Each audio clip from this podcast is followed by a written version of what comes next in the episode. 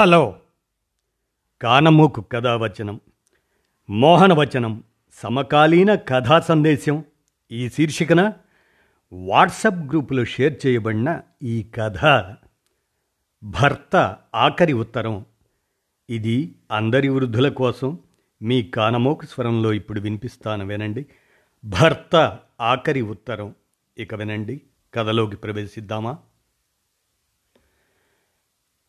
పది రోజుల నుండి బంధువుల అలాగనే పిల్లలతోటి కర్మకాండలతో హడావుడిగా ఉండే ఇల్లు ఒక్కసారి అందరూ వెళ్ళిపోవటంతో నిశ్శబ్దం అయిపోయింది. ముప్పై ఐదు సంవత్సరాలు ఉపాధ్యాయ వృత్తిలో ఉండి ఎందరికో విద్యాబోధన చేసి పిల్లలందరికీ పెళ్ళిళ్ళు చేసి రెండు సంవత్సరాల క్రితమే పదవీ విరమణ చేసి హాయిగా కాలక్షేపం చేస్తున్న శంకర్రావు మాస్టారు సడన్గా కాలం చేయడంతో భార్య పార్వతమ్మ ఒంటరి అయిపోయింది. పిల్లలందరూ శంకర్రావు మాస్టారు రాసిన వీలునామా చదువుకొని హాయిగా ఎవరి ఇళ్ళకి వాళ్ళు వెళ్ళిపోయారు.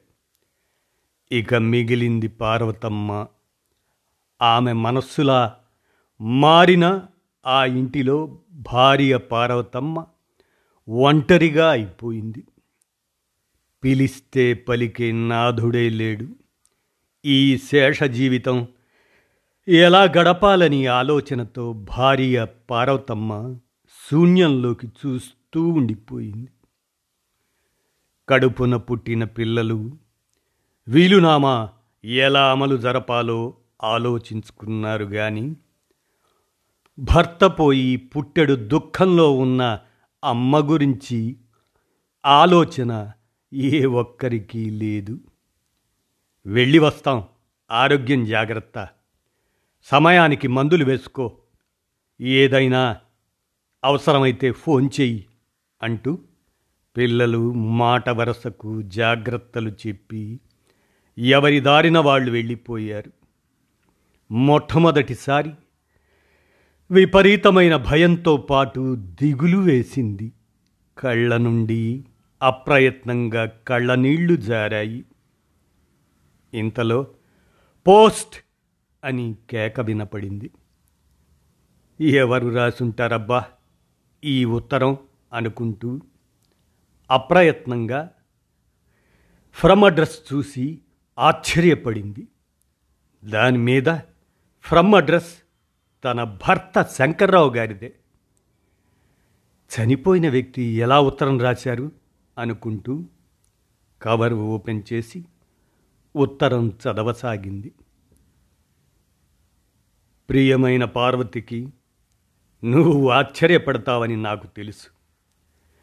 నేను బతికున్న రోజుల్లో రాసి పెట్టిన ఈ ఉత్తరాన్ని ఢిల్లీలో ఏపీ భవన్లో పనిచేస్తున్న మన బిడ్డలాంటి నా ప్రియ శిష్యుడు సుబ్రహ్మణ్యానికి ఇచ్చి నేను చనిపోయిన తర్వాత పోస్ట్ చేయమని చెప్పాను. నా మనస్సులోని మాట నేను బతికినన్నాళ్ళు చెప్పలేకపోయా. ఎవరికి చావు ముందు వస్తుందో ఎవరికి తెలుస్తుంది. భర్త పోయిన భార్యకి ఈ లోకంలో బతకడం చాలా కష్టం. ముందుగా పిల్లలందరూ దూరంలో ఉంటారు. ఒంటరిగా బ్రతకాలంటే నీకు చాలా మానసిక ధైర్యం కావాలి.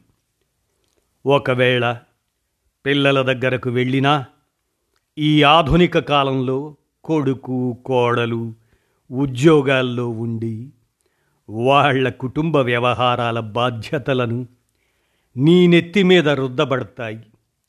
వయస్సు మీరిన నీకు వంట వార్పు చేయటం చాలా కష్టం. తప్పని పరిస్థితుల్లో తెలియకుండానే కుటుంబ బరువులు మరింత పెరుగుతాయి. ఒంటరిగా ఉంటే ఆర్థిక భరోసా ఎంత ఉన్నా బ్యాంకుకు వెళ్ళి డబ్బు తీసుకోవటం కూడా చాలా కష్టం. డబ్బు చాలా చెడ్డది. మంచివాడిని కూడా మాయలోడి కింద చేస్తుంది. ఇక విషయంలోకి వస్తే పిల్లలందరి పేరున రాసిన వీలునామాలు చెల్లవు. ఎందుకంటే నా ఆఖరి వీలునామా నీ పేరు మీద ఉంది. ఏదో వాళ్ళని సంతృప్తిపరచడానికి అలా రాశాను కానీ నాకు వాళ్ళ మీద నమ్మకం లేదు. కాలం అలా ఉంది. మరి ఎంతోమంది స్నేహితుల జీవితాలు చూశాను. రోజులు కూడా వెళ్ళకముందే బ్యాంకుల చుట్టూ తిరిగే స్నేహితుల భార్యలను చూసి మనసంతా కకాబికలమైపోయింది.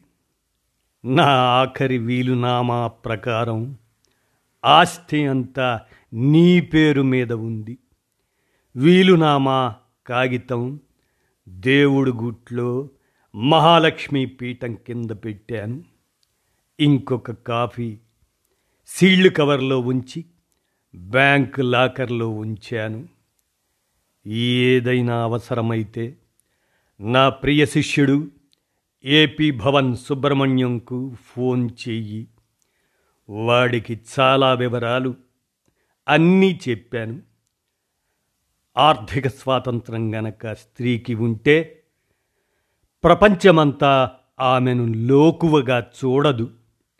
పిల్లలు మంచి మంచి ఉద్యోగాల్లో ఉన్నా ఏదైనా పరిస్థితులు బాగాలేనప్పుడు నువ్వు ఎవ్వరినీ అడగక్కర్లేదు. బ్యాంక్ బ్యాలెన్స్ అంతా జాయింట్ అకౌంట్లోనే ఉంది. ఒక్కసారి నువ్వు బ్యాంకుకు వెళితే పనిచేసి పెట్టే నా శిష్యుడు రామారావు బ్యాంక్ మేనేజర్గా మన ఊరికి బదిలీ అయి వచ్చాడు. వాడు సహాయం చేస్తాడు. ఏ పిల్లల ఇంటికి వెళ్ళినా నీకు స్వతంత్రం ఉండదని నాకు తెలుసు. సున్నితమైన నీ మనస్సు బాధపడుతుంది. నేను కట్టిన ఇంట్లో నేను సంపాదించిన సొమ్ముతో శేష జీవితాన్ని చక్కగా గడుపు. దేవుడిచ్చిన జీవితానికి నా చివరి శ్వాస వరకు తోడుగా నిలిచిన నీకు ఆ దేవుడు తోడుగా ఉంటాడు. వీలునామా మార్చానని పిల్లలకు కోపం రావచ్చు.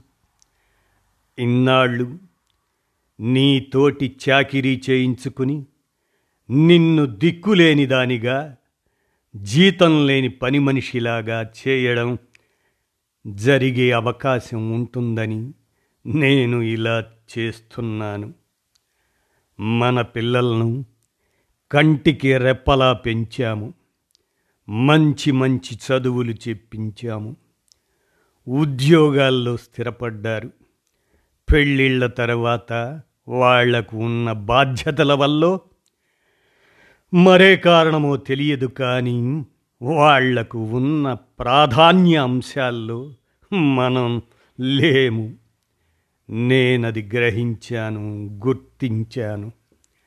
మన కొడుకు మనల్ని బాగా చూసుకోవాలని అనుకున్న కోడలు ఒత్తిడి వల్ల వాడు మనల్ని వాళ్ళతో ఉండమని మాట మాత్రం కూడా అడగలేదు.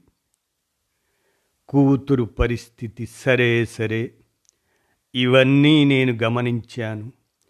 ఎంతోమంది తల్లిదండ్రులు అనాథ శరణాలయం శరణాలయాల్లో దిక్కుమొక్కు లేకుండా జీవనం గడుపుతున్నారు. తమ సొంత కొడుకులు కూతుర్లు వాళ్ళ ఇళ్ళల్లో జీతం లేని వంట మనుషుల్లాగా జీవిస్తున్నారు. కాలం పెట్టే పరీక్షకి మనం ఎదురుడ్డి నిలవాలి కానీ అధైర్యపడకూడదు. ఒకరు ముందు ఒకరు వెనుక ఓపిక ఉన్ననాళ్ళు ధైర్యంగా ఇష్టమైన పనులు చేస్తూ బతుకు.